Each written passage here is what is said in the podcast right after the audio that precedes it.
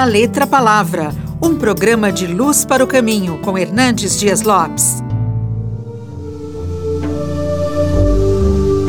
A palavra de Deus em Hebreus 12, 15 trata do problema gravíssimo que atinge o ser humano chamado raiz de amargura.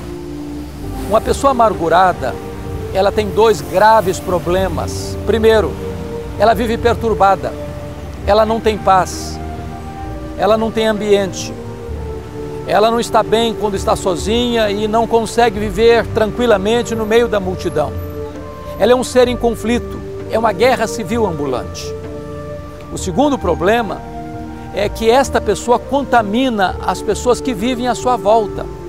Ela azeda o ambiente, dentro da família, na escola, no trabalho, entre os amigos. Ela é uma semeadora de contendas. Ela empurra as pessoas contra outras pessoas, porque assim como ela está azeda e amargurada com o seu próximo, ela induz as pessoas a tomar partido na sua situação, colocando as pessoas umas contra as outras.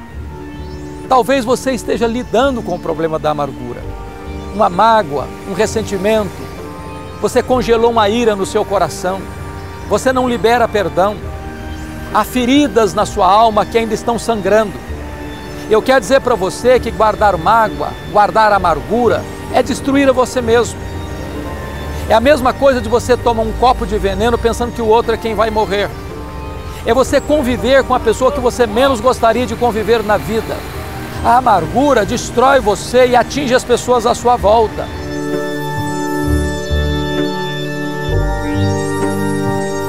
Mas há uma saída para a amargura: é o perdão.